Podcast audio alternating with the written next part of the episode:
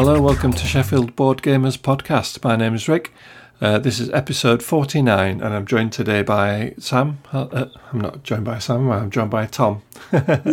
Tom Lovewell. Hi, Well, Tom. Well it's either a Tom or a Sam, isn't it? I'm just always used to saying Tom, Tom or Sam, yeah. if it's not one, it's the other. Sorry, Tom, Yeah. you're all right. How are you doing? I'm fine. How, yes. Good. Doing Good, well, good. thank you. Cool. Uh, we're going to talk about some of the board games that we've been playing recently. Um, we've got a question of the week, which is uh, Are we coming to the end of the golden age of board gaming? So I'll explain a bit about that sort of later on. Uh, but before that, um, we've been doing a couple of bits and bobs about. I've been uh, um, hosting, I hosted an online games evening. We had a, a Thursday evening where we got some friends together and we sort of played a few games online. So we logged on to Board Game Arena, played a couple of uh, like simple games on there. We played For Sale, uh, and, we, and we played Skull as well. That was a good one. you played Skull online. Does that Yeah. work? Yeah, yeah, it was all right. Yeah, we had um, we had voice, uh, we had voice, and we had uh, video as well, so we could see each other's kind of faces. Um, but yeah, it was fine. I, I think it's yeah, I think it worked. It worked quite well. Yeah. Um, okay. Because there's that social reading of people, so I was just Yeah, wondering how yeah. Yeah, it's a bit of a bluffing game, isn't it? A bit like a bit of It a uh, yeah, trying to read the room and see what yeah, see how, what you can get away with. But um, yeah, it worked okay. Yeah, it's all right. We played that a couple of times, uh, and then we went on to play a couple of the Jackbox games. I don't know if you played any of those. You know the online Um, not got a Scooby Doo. like little mini game things. They're uh, they're kind of like online online games where one person sort of shares a screen, and then everybody else looks at that screen, but they use their uh, phones as a controller. So they, they they log on with a phone, put like a, a room number in, and then they they sort of join in the game. We played uh, a game called Drawful. So it's um, Okay. a game where you're kind of given a prompt, uh, like a weird and wonderful prompt, um, and you kind of draw it on your phone, and then the others kind of judge it and give you points based on, you know, whether they can guess what it is or you know if they can guess close to it and stuff like that. It's quite it's quite a good game. Quite a good game. It's a good good little fun game. Online Pictionary. Yeah, yeah, pretty much. Yeah, Right, yeah. I suppose by having an online games night, you don't have to worry about um, getting the right kind of snacks for people because they're at home and they can sort it out themselves. yeah, yeah, true. Yeah, when uh, I do have some people around sometimes, and uh, yeah, I get some some snacks in and some pop and some beers and things like that. But uh, yeah, just people can help themselves to if they're at home. Then it's nice and comfortable. You can sit there in your slippers and yeah, have a drink or have something to Yeah. eat or something. Yeah, it was, it was all right. And you don't have to worry if you spill a drink on your cards. Yeah, true. Yeah, Which may have Don't- happened two or three times. don't get greasy fingerprints on your cards. Exactly. Yeah. Uh, and then and then the other thing that I saw, um, I, I went down to TK Maxx. Um, there's one Okay. I think they've dotted about all over the place, but there's one quite local to us, just at the bottom of our road. Orchard Square, isn't it? Yeah, uh, no, there is one in Orchard Square, I think, but the one uh, the one near to me is in Barnsley. Right. So there, there's a few there's a few dotted about, but I, th- I think for some reason they've um, they've bought a load of Queen games like cheap from somewhere because they're selling a load of uh, a load of board games. Um, they've they've had them in before at Christmas, uh, and I bought a couple uh, like cheap ones. I think a couple of Christmases ago. Uh, I, perhaps they're gearing up again for for, for it this year, but. Um, called in, I spotted a couple of games. I bought Alhambra roll and write game. Uh, Al- Alhambra is the it's like a tile laying game. It's a bit like Carcassonne style where you sort of put tiles on, but this is the roll and write version of that. Yeah, the roll and write of that of that game. And then there's a couple I've not heard of. One called Lupos, which is about like a cooperative game about wolves. Um, a game called Metro. They had one of the unlock games there. They had um, can't remember which one which one it was, but you know the unlock sort of escape room. The unlock games. sort of, um, yes, uh, escape room style games Yeah. where you've got three in a box or something. Yeah, yeah, that's the one. Yeah, I've always wanted Yeah, to get those. those. And, and they were pretty cheap as well. They were pretty reasonable for, for what they were. So Don't tell my wife there's a TK Maxx in Gloucester. My wallet might be empty by the end of the weekend. yeah, if you're passing one, it might be worth calling in. Sorry, Christmas gifts may be purchased. Yeah. So it's a bit it's a bit of a surprising. Yeah, I wouldn't expect them to see sort of board games in that in that kind of store. They're more sort of clothing and they have like home uh, home stuff, you know, house stuff and things like that usually. But But they do have kids things in there, having Yeah, toys and toys and ventured in things, there in the past and for kids' clothes and gone, oh, there's also some toys and stuff. So it's not yeah. the biggest stretch. Yeah, yeah. Uh, so that's what I've been up to. You, you've been up to anything uh, in the past month or so? Last time I was on, which was sort of in August time, there was going to be the Gloucester Board Game Group's um, gaming day on the Hmm. 2nd of September. 45 people turned up. Wow, that's For- really good. over the course of the day, so that's an average of well, uh, three, four people per hour. But Hmm. no, they say for more of it. Um, a whole heap of games were played. I think there was about four or five um, games of uh, Blood on the Clock Tower played. Oh, yeah. Some of the games I'm going to talk about I played. So um, Flashpoint Fire Rescue Mhm. was played. Twilight Inscription, Dune, Viticulture, Carcassonne, um, Star Wars Outer Rim, but also you've got uh, Great Western Trail New Zealand, so sort of one of the newer things. Oh, yeah. So yes, a, a selection of oldies and newies, um, and also um, yes, some of of the classics. Hmm. The T- Twilight Inscription is one that I want to try. That's the um, uh, the draw the drawing game that's based on Twilight Imperium, isn't it? Uh, I think so. I was Yeah. there with my son, so I generally skewed towards the um, slightly more family friendly Yeah, ones, yeah, um, if that makes sense. So, yeah. um, but um, it, yeah, it's one of the ones I, I'd, I've played Great Western Trail. I'd like to try either Argentina or New Zealand to go for one of those. So Yeah, it sounds like it has. Uh, it was a good get, uh, a good day then. Um, it, it was a really good day, yeah. Um, and we didn't stay to the end because I had to go home, have food, put child to bed, and things. But yeah, it was a really positive day. yeah, brilliant. Um, and then yes, uh, summer holidays finished, and I had to go back to work at school. so, so we'll, we'll just pretend that hasn't happened, can we? yeah, yeah. Okay, so uh, shall we go on to the games that we played then Yes, recently? certainly. Oh, I was thinking, you know, as I just mentioned, uh, Flashpoint Fire Rescue, might as well start with that one. It seems to be a good, you know, a good segue. So, um, Yeah, turned up with um, my son um, and a friend and two other um, bods joined us with this. So we thought, like, we'll, we'll give it a go. We'll play with the family version. And it's Hmm. a nice cooperative game where you are firefighters trying to get into a um, house that's on fire and rescue. I think it, you need to rescue 10 people. Um, sorry, beings. Let's be fair. There's a dog, and I think there might also be a cat. So there's the family, very extended family. Let's be honest, and and animals inside the building in various places, and you each person plays a firefighter, and each turn you get you move to, and then you roll to see what happens with the fire, and sometimes it spreads, Mm. and sometimes it's a new area and it's just smoking, and sometimes it actually causes an expansion of the fire. So it's quite key as to how you work together, whether you are um, putting out a fire or just turning it into smoke, whether you're breaking down walls, whether you're moving with uh, one of the people you're rescuing.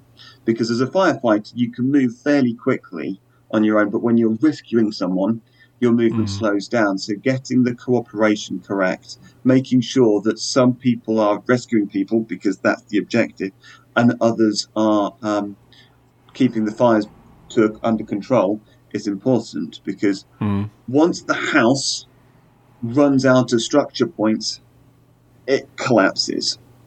And if it collapses whilst you're in there, well, actually you survive, but if you've not rescued enough people, you lose. And the rules were basic enough on family mode, but by gum, it's not easy. um, we, we really struggled to rescue the victims. yeah, Um, however, in the experts game, each firefighter had special abilities. You had less. Hmm. You had one fire engine and one ambulance, so you had less places to take the ambulance to. But your abilities meant you worked so much better with each other, Hmm. and we defeated the game. so it's one of those really weird ones where the easier to learn rules is a harder game, and Yeah. the slightly more um, complex rules we found were considerably easier. Um, and there's some, you know, there's some nice mechanics in there as to how do you d- determine which rooms um, the where the fire turns up and things like that.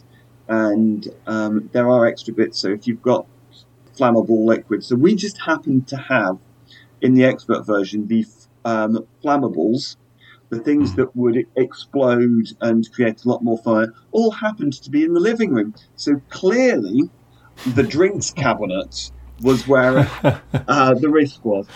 You can kind of put those sort of stories in. Um, yeah, we had yeah, um, victims appearing all of a sudden in the bathroom, so obviously they thought where the shower was was the safest place. Yeah. Clearly, it wasn't because our victim kept on perishing if they were in the bathroom because we could never get to them because the rest of the building uh, thwarted us. But yeah, it was really a nice sort of basic game. But the the hardest bit I found was the easy version wasn't as easy as I'd have. Mm. Mm. You know, I would have liked it to be with the expert version where you've got the. The game tweaked up the difficulty and I just didn't find it that way. I felt, but nice game, um, and I don't know how much it was. It was someone else's game, but it seems to be a nice sort of good value for money um, co-op game. Um, probably, you know, I'd, I'd prefer playing um, Pandemic more than this, but Mm. um, I think um, it, it's definitely a good buy for a co-op. Yeah, I've, I've I've played this one a couple of times. I think you're right. I think Pandemic's probably got a bit more strategy to it, and it's probably got a bit more longevity to it. I think if you played this one a few times, it, it does tend tend to get a bit, get a bit samey. Um, I quite like how the how the fireworks though. It kind of goes off a dice roll, and it, it feels like it kind of it, it's quite thematic, and it, it works quite well that way. Yeah, and when the flashpoints literally happen and the fire Yeah, goes in different directions, and poor old Bob the fireman gets caught in the chest. yeah, to be brought out to the ambulance to recover. That's all really nice. To be on it, yeah. Uh, how did you how did you get on with the action points? Because uh, I think in the ex- expanded game you get different action points that you can use different things on. It makes Yes. it makes it a bit more complicated and a bit harder to understand. It's not like a Pandemic where you just got four and you could do whatever. Yeah. Were you Um, okay with that, or was it a bit confusing? It Or wasn't too difficult because you have the specialists. So Hmm. yeah, that's where it does differ. Whereas, pan- whereas the base game um, and in Pandemic you've got a set number. In this, dependent on which specialist you were, the action Hmm. points changed. But that meant you had to be really laser focused on what you were doing. Mm, So um, there were some people which only had three action points, but got three free things. mm, And so I think you know, there's one of them that was good at extinguishing fires, only had three action points, but then had three free action points for putting out fires. And as Yeah. you needed two action points to put out a fire, or one action point to put out smoke, you could actually spend it quite well and go, well, Mhm. actually, in some in- in respects, I've got more action points if I'm in the right place. But if they were trying to rescue people, they were absolutely rubbish. And you really did Mm. need to work together in your team and go, this is your Yeah, job. You yeah. do your job and you do it well, we will win. mm, Um, and maybe it was the dice rolls didn't um, last time, but um, we we could just focus on our job, and each person did their job well, mm, and so we won. Whereas I think the fact that it was more even, and you could all, you, you know, you were all jack trades, master of none, and consequently, that mastery really just helped defeat the game a little easier. We, we, we felt anyway. There are a load of expansions for this as well. There's um, Ooh. oh, we've got a couple. I've got um, uh, extra maps, and there's like character packs with like extra extra characters with different abilities in that you can get things like that. So if you if Well, you do think makes it is a bit, I, th- I think in the base game the map's double sided. There's two Double-sided map, yeah. maps so that, in the base game, why- isn't there? Yeah. Yeah. um, which is slightly different because there's like yeah different um, there's like a line down the middle of one of them and you have to get from one side to the other but um, in the expansions there's like one with two stories and a garage and things like that and then um, there's like other stuff that you can add in like a, a card of ev- a deck of events that make it a bit more interesting as well so there's a lot I think if you do like this kind of game there's a lot a lot of stuff that you can add to it if you want to like I, like I said, I liked it, but it was very much it's a bungalow because it was one Hmm. story. So the fact that you said there's another map which has other stories and other events, I can see how that happens, uh, and how that you can kind of expand upon it, and and yeah, more maps does very easily having a couple of extra maps just change it up again on in a really simple fashion. yeah. Uh, so uh, one of the games that I played at um, at the Sunday session that we played last time is a game called Lancaster. This is a bit of an older game. It's a Euro game. Uh, it's from 2011. It's by Matthias Cramer. Um, plays between two and five players and takes about 60 minutes. Uh, I think we played a four-player game. Yeah, we played a four-player game. Um, You played Lancaster, and Mm. you're in South Yorkshire. yeah, yeah. You didn't feel dirty at all being in White Rose County. No, no, it's fine. No, it's okay. We we were only pretending, so it's okay. um, so this, this is a bit of a worker placement game. They've kind of got like uh, a, board of the area, uh, like a, um, a map of the area, and you've got spots where you can put your knights in to do various things. So you start off with a cer- certain number of knights. Um, You put into into these spots, and they'll let you um, upgrade your knights to to better ones. Um, you can uh, get these cubes, which are like uh, influence cubes, political cubes, and they come into effect when you have like a voting round. So you, you put all your workers out and then you resolve them, which will let you do uh, get extra stuff, get resources, things like that. Um, and then there's a law phase. So there's um, some cards at the top of the board which give you different laws which you can vote on. Um, sometimes you want them to come into effect, and sometimes you don't. So, for example, um, if you've got uh, two, four level two knights, you'll get some bonus points. So if you see your opponent wants that to go through uh, and you haven't got two level knights yet because you haven't upgraded yours, you want to sort of veto that and stop it from happening. So there's some politicking going on. Yeah, yeah, and the cubes help towards that as well. So there's like a voting phase where you sort of put cubes into your hand and you bid on which laws you want to pass and which ones you want to get rid of, depending on what points what points you want. Um, there's like a France area where you can send your knights and they fight for your country. And um, one of the weird things about this game is the the, the units are like blocks. They're like cubes of um, uh, uh, cubes that you put into a space. So when you're sending your knights to France, you sort of stack them on top of each other and put them next to each other, and you can see immediately what the strength is of that. So, like for example, a level four knight is four times as high as a level one knight. If you imagine like a, a four knight is a cube, Yeah. uh, a quarter of that is like the the level one, and then half of that is a level two. So when you put a level one and then a level two on top of it, you've got three in total, and then you can Right. compare that quite easily just by glancing at it. So that was quite clever how that Well, worked. that's a really nice mechanism. Yeah, I like that. Just yeah, it's yeah, how, it how big the sp- part stack is, is how powerful. Cool. Yeah, yeah. It's um yeah, it, it never gets more than like a few on there because at the end of the round they all get cleared off, they all score points for like who has the most on there. Uh, and then they get returned, and then you, you start again for the next round. So it's it's only a quick game. It's like four rounds or five rounds, I think it is. Oh wow! Um, I was like I said, it took us about sixty minutes, um, but it's it's quite involved because um, there's various different ways to victory. So you can uh, upgrade all your knights and send them off to fight in France. You get a load of points that way. You can concentrate on the laws and try and pass the ones which are beneficial to you, and stop people from passing the ones that are beneficial to them. That can get you a load of points.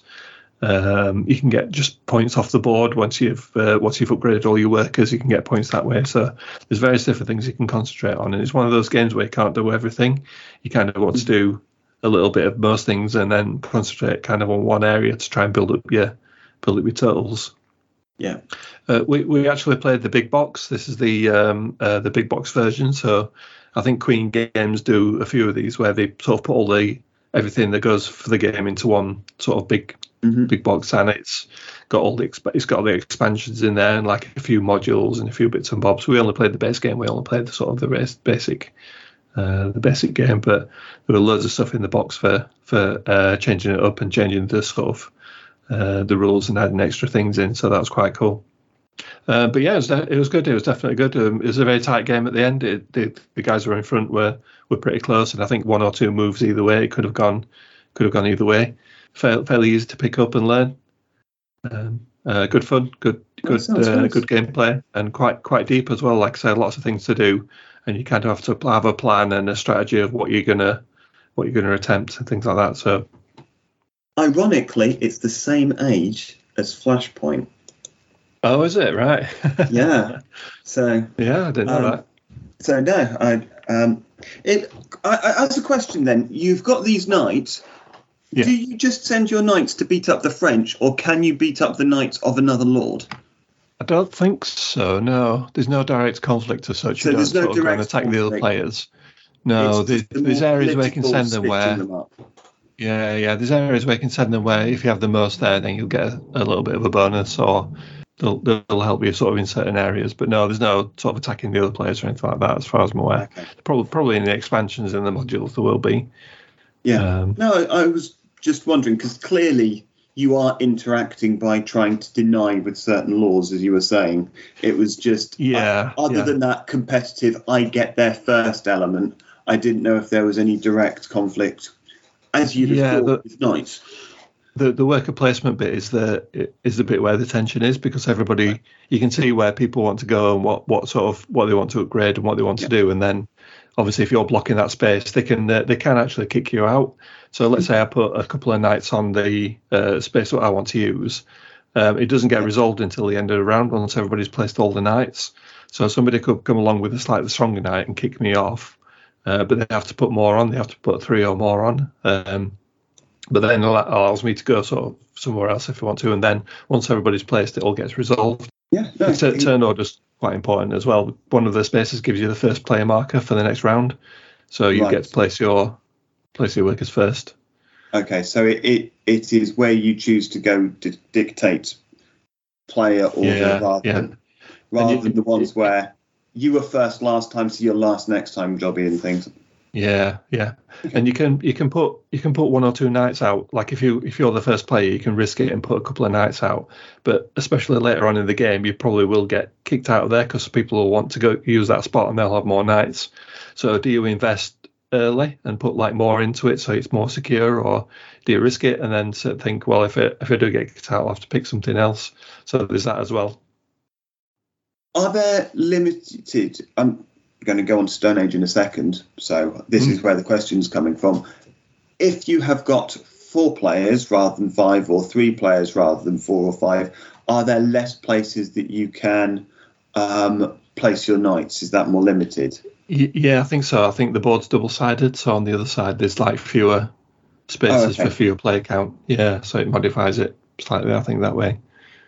Well, if you noticed my segue, I'm also Mhm. going to talk about a worker placement um, game, Stone Age, and it's Okay. older. It's 2008. This one's out, and I've Wow, even older. yeah, I've got older finally. Haha. Um, We've been playing the classics this month.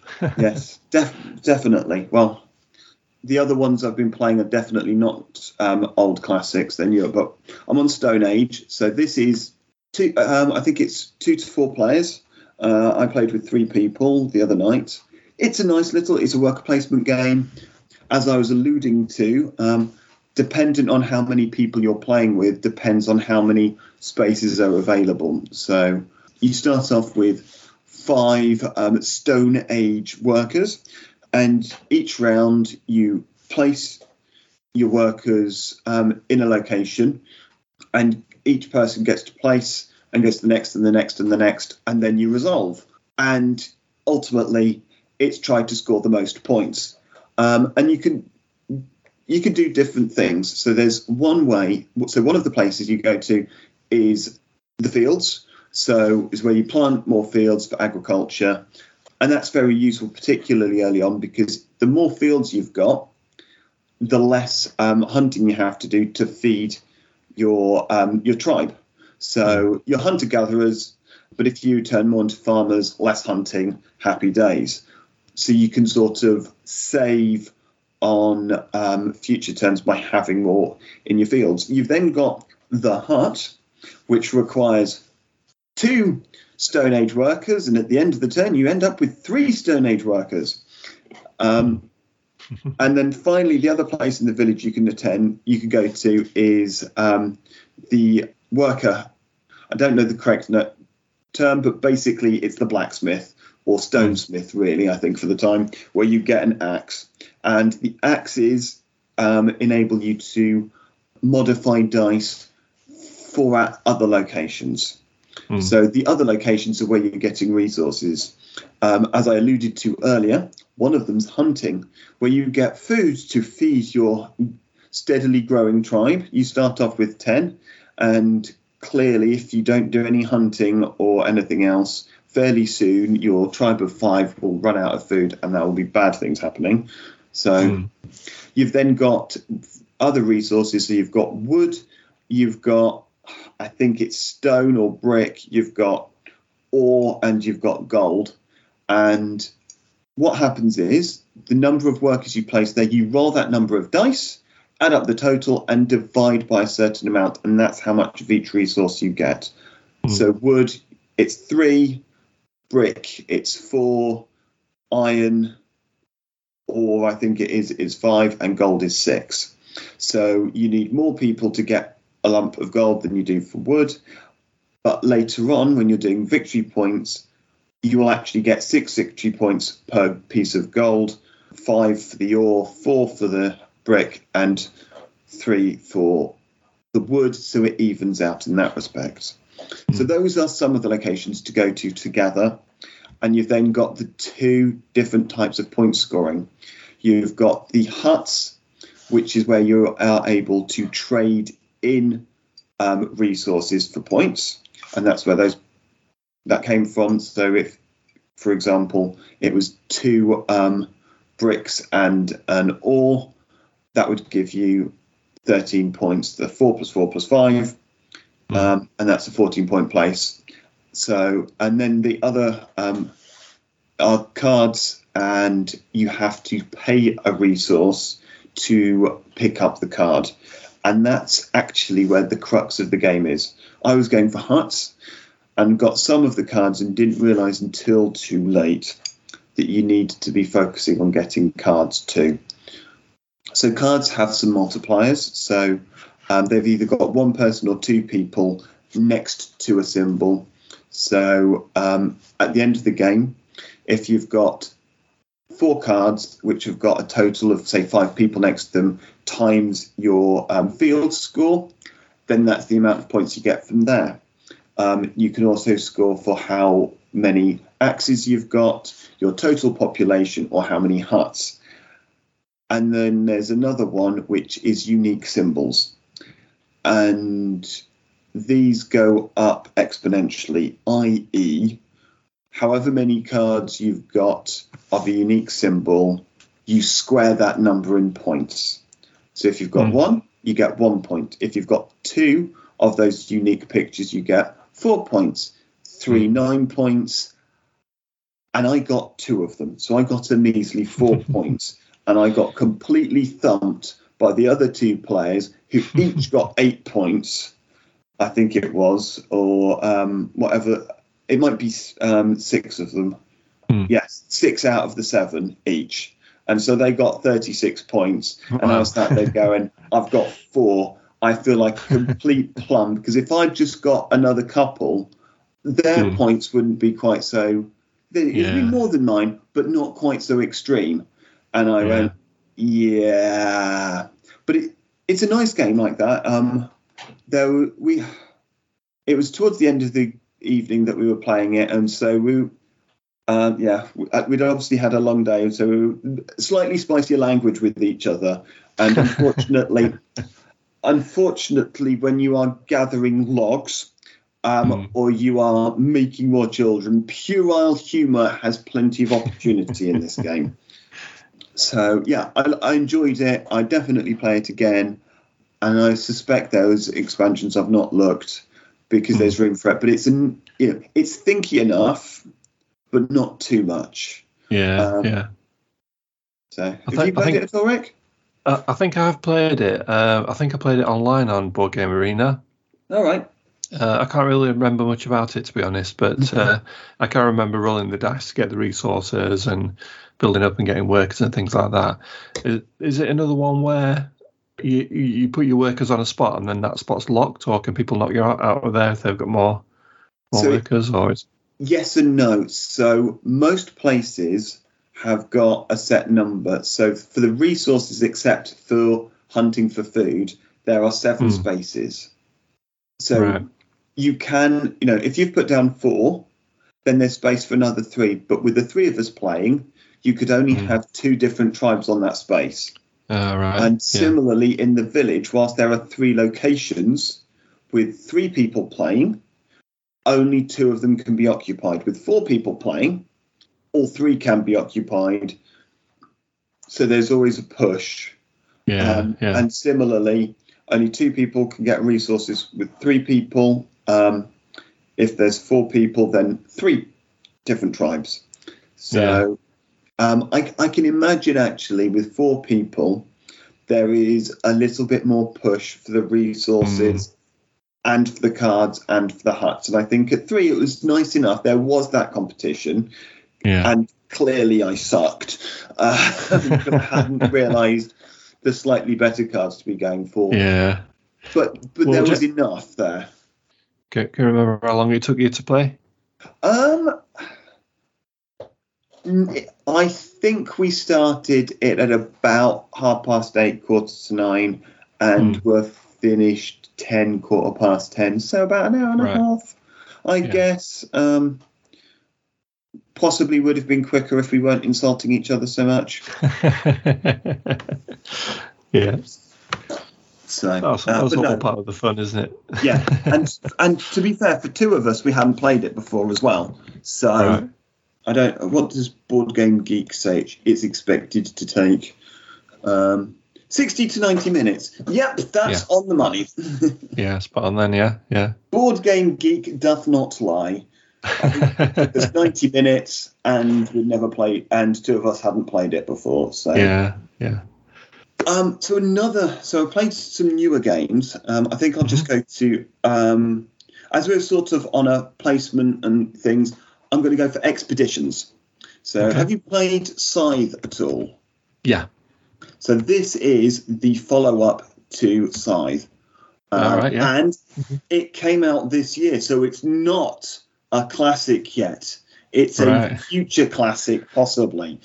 Um, so, um, no, it's you are one, you know, one of the factions. Um, again, you're scoring points, but this time, instead of having a fixed map like you do in Scythe, um, you've got hexagonal tiles, and you place them out, and you've got the south, you've got the central region, and you've got the north, and basically, um, you are moving your mech because, let's be fair, that's one of the cool things about Scythe was you had mechs, even though they weren't quite as useful as you'd have hoped. And so you'd move from location to location and try to achieve different things. So you, um, and it was effectively again scoring points. You would have, but the other nice part was was the usage of cards and how you moved about. So your card of your mech has got a position where you start off with, and you can do all three actions. And that the actions are let me just trying to find a picture to remind myself of what it was. You've got um, move your mech. You've got drawing cards, or it's doing the actions, or, or it's playing cards effectively. Mm. Um, there are points where you can do all of those, and there are points when you can do none. So, yes, that's move, play, and gather. That was it. Um, so, first turn, the square is in a position where you c- could both move your mech, play your cards and gather, which is do things on the hex that you're at. And after that point, you will then move your square so it covers up Mm. one of those three options so you can do two out of the three actions and so that's really quite nice as to making you think about what you do whether you're going Mm. to move and play or move and gather and of course you've got to move your square as well so you can't do the same two Yeah, you can't just actions. Yeah. in a row you've got a ha- you've got act cards and that you're called your active cards but where they are depends on what you can do with them. So if they're on the left hand side of your mech, your card with your mech, then you can um, use them, and so you can play them. But when they go into the right, you can't, and so you can refresh where you don't do anything else that turn, but it does mean that next turn you can then do all three actions again and all the cards that have been played go Hmm. to the left hand side again ready to play.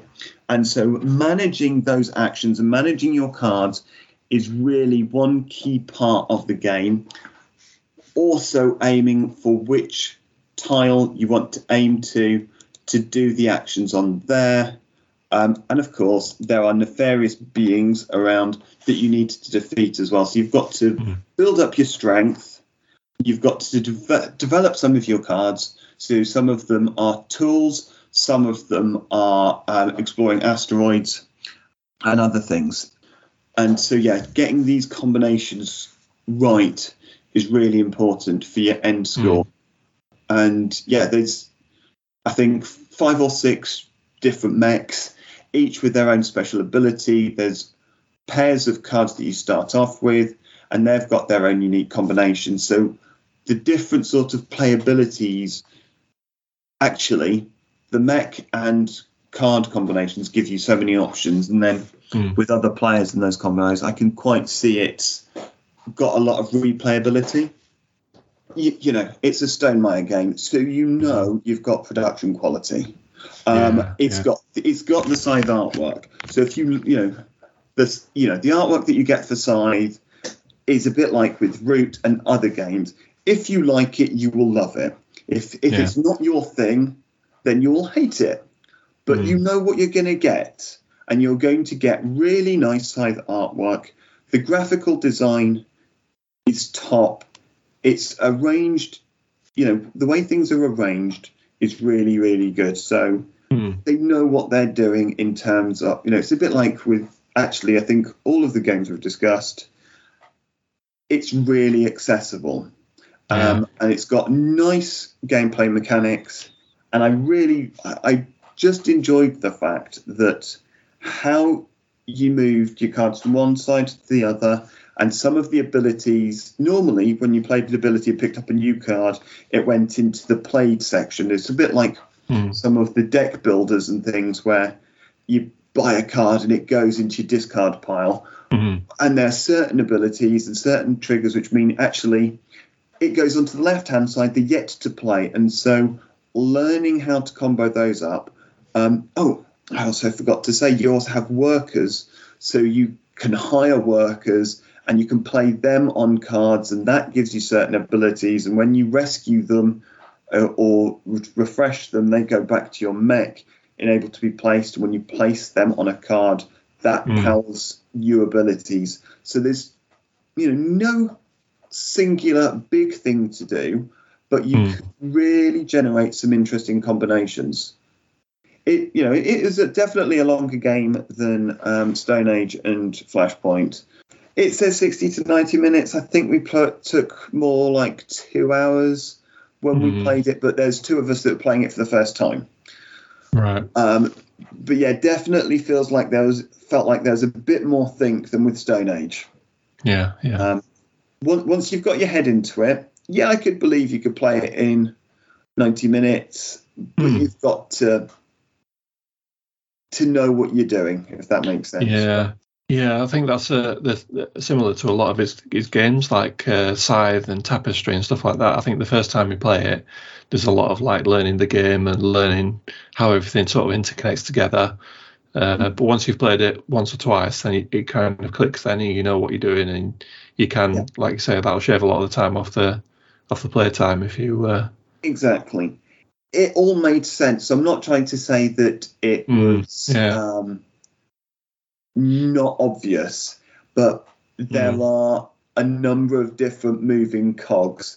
And one of the bits that I did struggle with the most was where, which cards you could pick up and which things were adjacent at certain points. And it did Right. make sense mm, but I was being an idiot. There's this part of it was that I was being an idiot, and part of it was where it was just that little bit more. Oh yes, that's what you mean. But when there's so many different plates going, sometimes you need to check whether it's a purple plate or whether it's a dark blue plate, and just a Yeah, quick yeah. glance go, "Oh, I think it meant that." And then when you read it, probably go, "Oh no, it is this. It does make sense."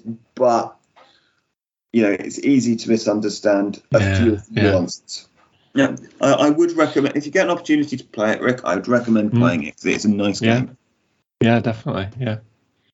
Right, yeah, Okay. I think those, are the, the biggies. You know, I, I have played other things, but I, it's not sort of with family and at home, and I'm pretty sure I've discussed them before, so I'm not going to go over old ground.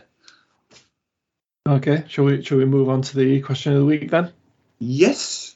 So I, I picked this one because I, I kind of uh, I was trying to think of something that we could talk about, but it might be a bit of a bigger question or something that um, that we might have to come back to at some point. I didn't realise how sort of big of a big of a thing it was going to be. Um, so uh, you might have heard this term, this uh, golden age of, of, of board gaming. Um, people saying, "Oh, we're in the golden age of board gaming. It's never been better," um, and I, th- I think that's true to some extent. So uh, the question I asked was, uh, "Have all the best games already been made, and are we entering into an age of reprints and reimplementations, or is, is there still innovation out there?" So uh, the the thing that prompted this was a, a, a lot of the Kickstarters that are coming on uh, now are kind of reprints of, of older games. Uh, things like Ra, Society of Architects have got um, a, a few others. That are, there's a lot of obviously newer games in there as well that are sort of brand new and things like that. But Um, Firefly, the board game, on its 10th anniversary reprinting. So, all right, yeah, yeah, yeah, yeah, perfect example. And then a, lot of the games that come out uh, are coming out that are sort of big at the moment, like Lost Ruins of Arnak, uh, Dune Imperium, things like that. Uh, they're kind of hybrid games composed of a bit of deck building, a bit of area control, a bit of you know card play or set collecting or something like that, where it's you know a combination of different things that have all been kind of put together. Uh, so this is a, a very big generalization. Obviously, there are a lot of like unique games out there, and a lot of stuff that's you know coming out that, that, that is unique as well. Um, so I, I put the uh, I put the question out to a few of our uh, on, onto Facebook, and a few of our, our members have answered. Uh, Sam Stringer said, "We're barely scratching the surface. A few basic mechanisms of almo- uh, used almost to death. Many more are available, some undiscovered, and all ready to be combined and recombined in numerous ways." So I think that's what he's mentioned about there with the kind of hybrid games that are like combine two different things or have a few different sort of mechanisms in there. Mhm. Uh, Jack Jack Davis said, "Think theme can always be innovated on. Look at Stonemaier Games, Space Bees pollinating the universe. I think that's a new game that's coming out from them, isn't it? I've not not heard of it. Space Bees? Yeah, Space Bees or something. Uh, mechanic wise, it's harder, especially when companies don't want to take big risks on unproven on an unproven mechanic that might fall flat. Uh, Martin said, I think we'll be moving towards more integration with smart technology. Smartphones and tablets are now almost regarded as an everyday essential. Already, a few games are using them to add features for configuring or customizing games. I think the developers will use them more to add extra features, increase increase playability.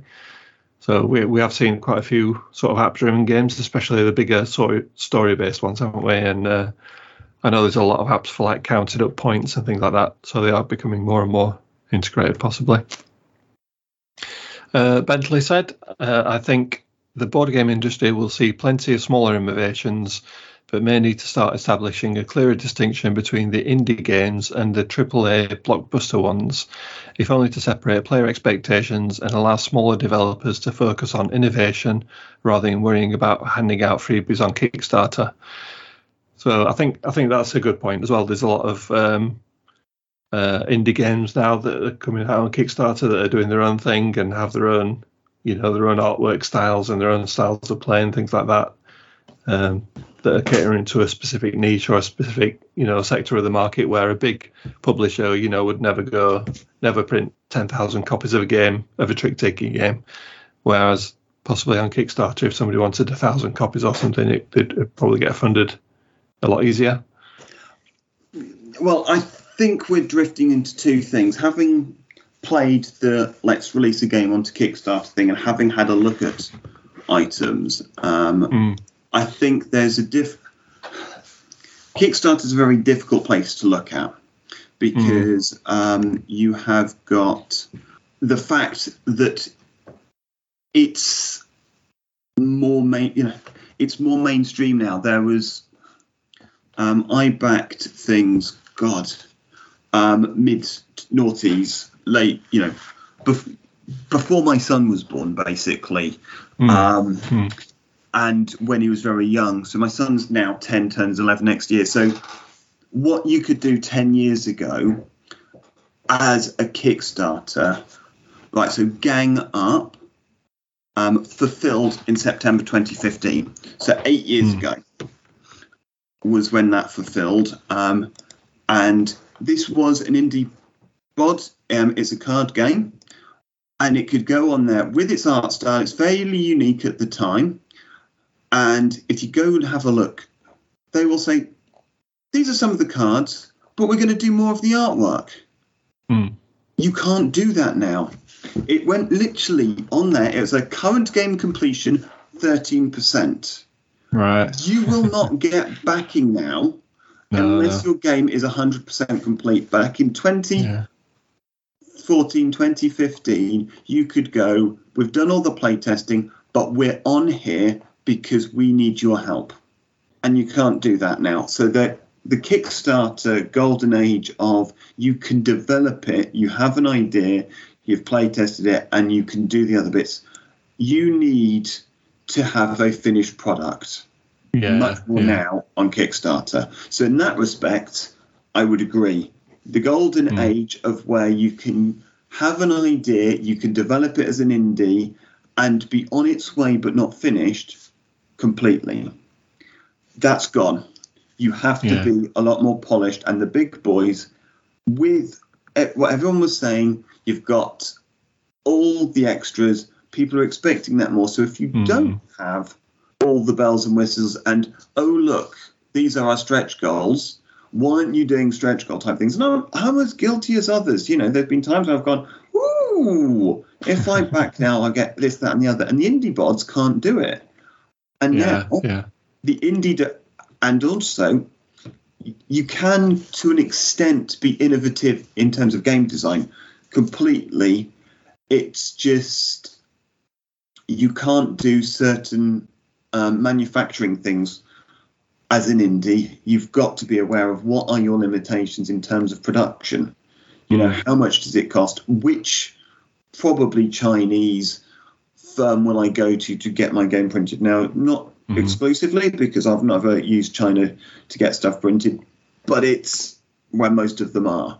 Um, mm. You know, uh, Naylor Games have backed um, Magnate, which is brilliant. They've got um, 21x Blackjack currently on Kickstarter, and that's all cards, you know. So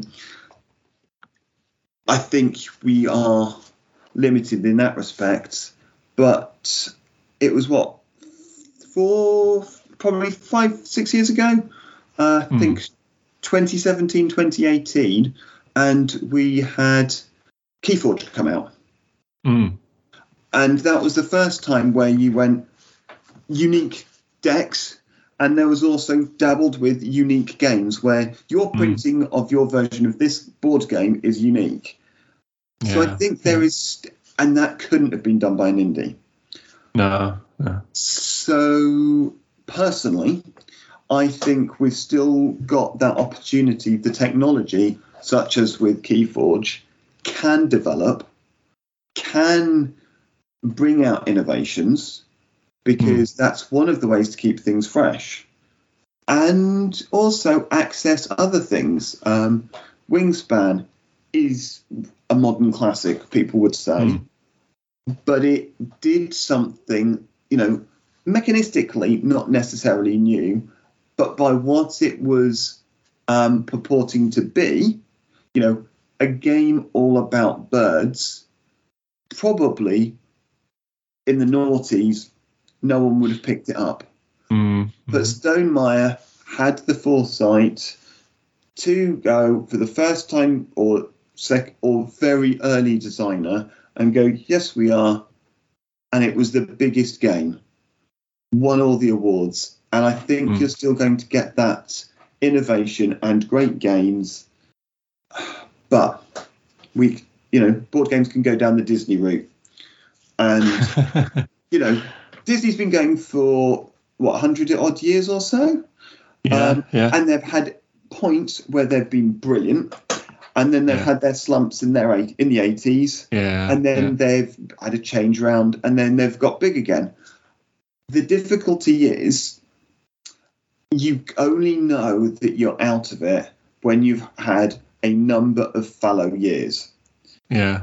And personally, I don't think we've hit the fallow years yet in board gaming. Yeah, yeah.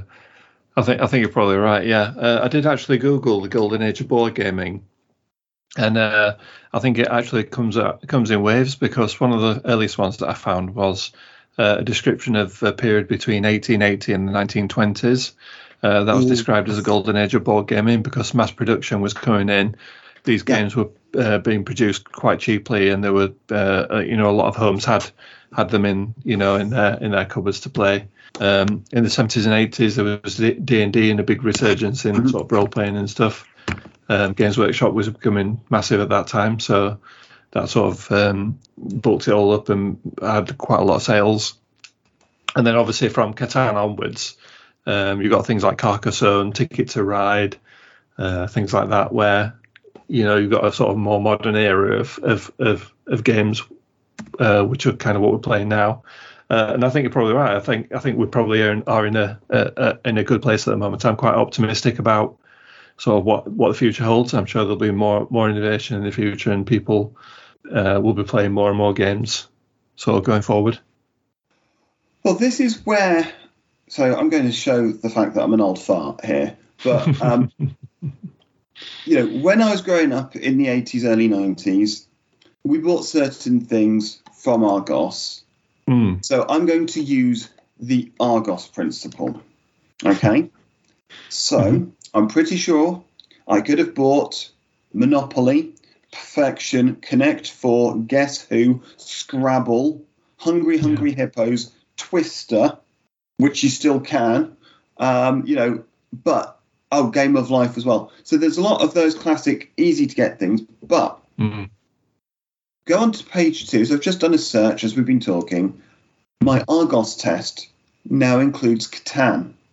Mm. Taco Hat Cake Gift Pizza is a more modern thing. Risk, okay, that's an ancient thing. You've got there's Pandemic. Oh, as if we've discussed that earlier as a classic. So Yeah. you have got the modern classics have found their way onto Argos alongside Dog Monopoly and upteen, uh, you know, the silly games where you've got to keep your mouth open or Yeah. um, yeah. it squirts you in the face, which tends to be a game, but they're not.